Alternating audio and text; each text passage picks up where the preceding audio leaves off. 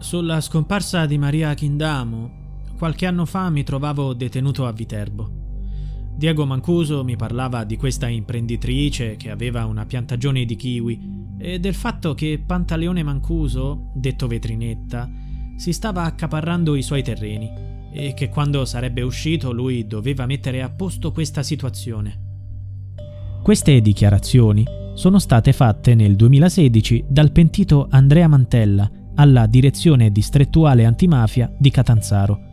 Il collaboratore di giustizia fa riferimento al caso di Maria Chindamo, l'imprenditrice di Laureana di Borrello, Reggio Calabria, scomparsa il 6 maggio del 2016, all'età di 44 anni, dalla sua proprietà di Limbadi, Vibo Valencia. Gli investigatori ipotizzano che la donna sia stata rapita davanti alla sua tenuta e poi uccisa. Attualmente, tuttavia, l'indagine è ferma e il corpo di Maria non è mai stato trovato. Il pentito Andrea Mantella sostiene di aver parlato con Diego Mancuso in carcere, boss di un clan di Limbadi. Quest'ultimo gli avrebbe rivelato l'interesse della sua famiglia e di Pantaleone Mancuso per i terreni di Maria.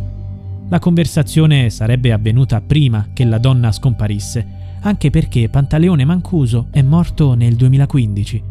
Dell'imprenditrice calabrese nel 2016 aveva parlato anche un altro pentito, Antonio Cossidente.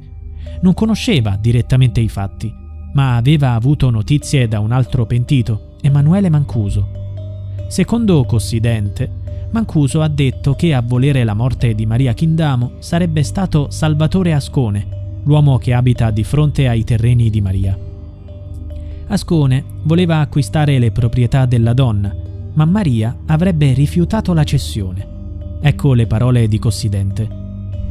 Emanuele Mancuso mi disse che era scomparsa una donna all'Imbadi, un'imprenditrice di Laureana di Borrello, la Chindamo. Mi disse che lui era amico di un grosso trafficante di cocaina, detto Pinnolaro, legato alla famiglia Mancuso da vincoli storici, e mi disse che per la scomparsa della donna, avvenuta qualche anno fa, c'era di mezzo questo Pinnolaro che voleva acquistare i terreni della donna, ma questa donna si era rifiutata di cedere le sue proprietà.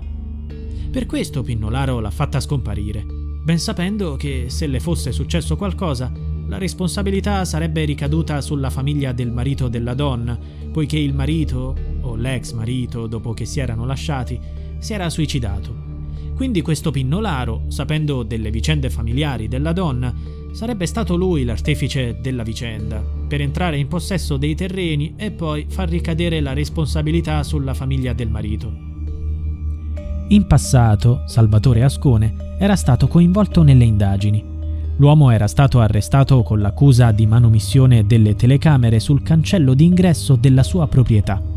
Quelle telecamere avrebbero potuto filmare la scena della scomparsa di Maria, perché si trovavano davanti alla tenuta della donna ma quel giorno non funzionavano. Poco dopo il suo arresto, Ascone era stato rilasciato. Emanuele Mancuso ha detto agli inquirenti che Ascone aveva una fissa per le telecamere di sicurezza. Tuttavia, sulla scomparsa di Maria fornì una versione completamente diversa rispetto a quella riportata da Cossidente. Mancuso disse che l'omicidio della donna era una questione di famiglia, come hanno sempre pensato gli investigatori, ipotizzando un delitto d'onore di qualche tipo. Maria scomparve il giorno dell'anniversario della morte del marito Ferdinando Punturiero. L'uomo si è tolto la vita nel 2015 perché non accettava la fine della loro relazione. Questa tragedia avrebbe fatto infuriare la famiglia Punturiero. Le parole dei pentiti Mantella e Cossidente riconducono a un movente legato alla vendita dei terreni e ai rifiuti di Maria. È davvero così